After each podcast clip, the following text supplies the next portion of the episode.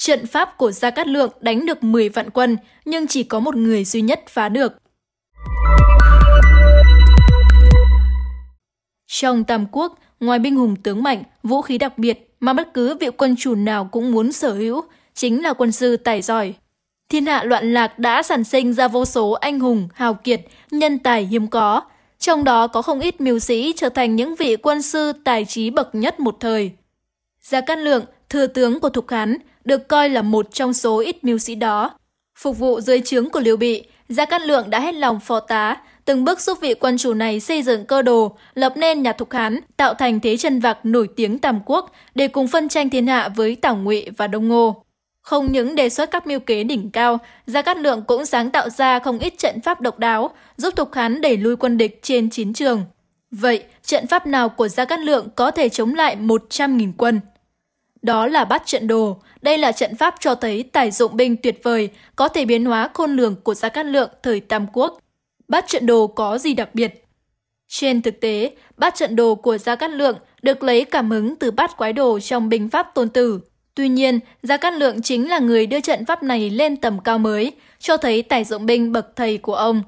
Theo Tam Quốc diễn nghĩa, Gia Cát Lượng không chỉ có tài sáng tạo ra nhiều phát minh mới lạ, mà còn rất giỏi trong việc bày binh bố trận.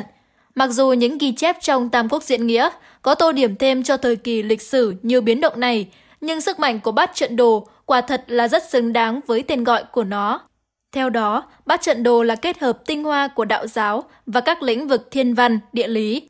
Trận pháp này dựa trên nguyên lý bát quái mà bày thành 8 trận chính, gọi là thiên phúc, địa tài, long phi, xà bàn, hổ dực, điểu tường, phong tán, vân thủy theo 8 cửa lớn được phân bố kỵ binh hoặc bộ binh xung quanh.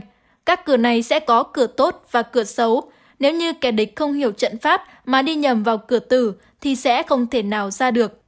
Bát trận đồ có thể linh hoạt biến hóa khôn lường và tùy theo tình hình cụ thể để làm quân địch rơi vào tình thế mất phương hướng.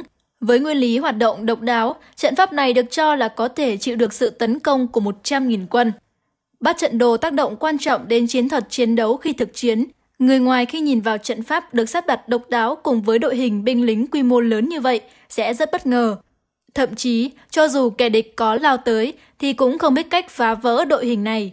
Chính vì đây là trận pháp do đích thân Gia Cát Lượng dàn xếp và sáng tạo, nên chỉ có ông mới biết cách sử dụng. Uy lực của bát trận đồ chính là mạnh ở bố cục sắp xếp theo phương hướng và có thể biến hóa khôn lường khi tách hoặc khi hợp. Thế nhưng, không phải chiến trường nào cũng có thể áp dụng bát trận đồ, bởi điều quan trọng nhất của trận pháp chính là phải chú ý đến sự thích ứng với điều kiện địa hình của địa phương.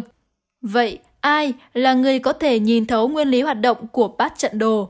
Trên thực tế, có một người có thể phá được bát trận đồ của Gia Cát Lượng, đó là Hoàn Ôn, 312 đến 373, một đại tướng của nhà Đông Tấn. Theo Hoàn Ôn, sự tinh tế của bát trận đồ chính là nó sẽ thay đổi liên tục, giống như thế Thường Sơn xà, một loại rắn sống tại núi Thường Sơn. Cụ thể, giả sử trận pháp có phân chia thành 3 phần rõ rệt, gồm đầu, chính giữa và đuôi, thì một khi phần nào bị tấn công, những phần còn lại sẽ lao tới cứu bởi chúng tuy độc lập nhưng lại có sự tương tác và ảnh hưởng lẫn nhau. Đây chính là sự tinh tế, biến hóa kỳ diệu của trận pháp này. Có thể nói, bát trận đồ giúp danh tiếng của Gia Cát Lượng vàng khắp Tam Quốc cũng không phải là nói quá. Đáng tiếc, những tư liệu lịch sử cùng tàn tích không nhiều nên vẫn chưa có nghiên cứu kỹ lưỡng về trận pháp này.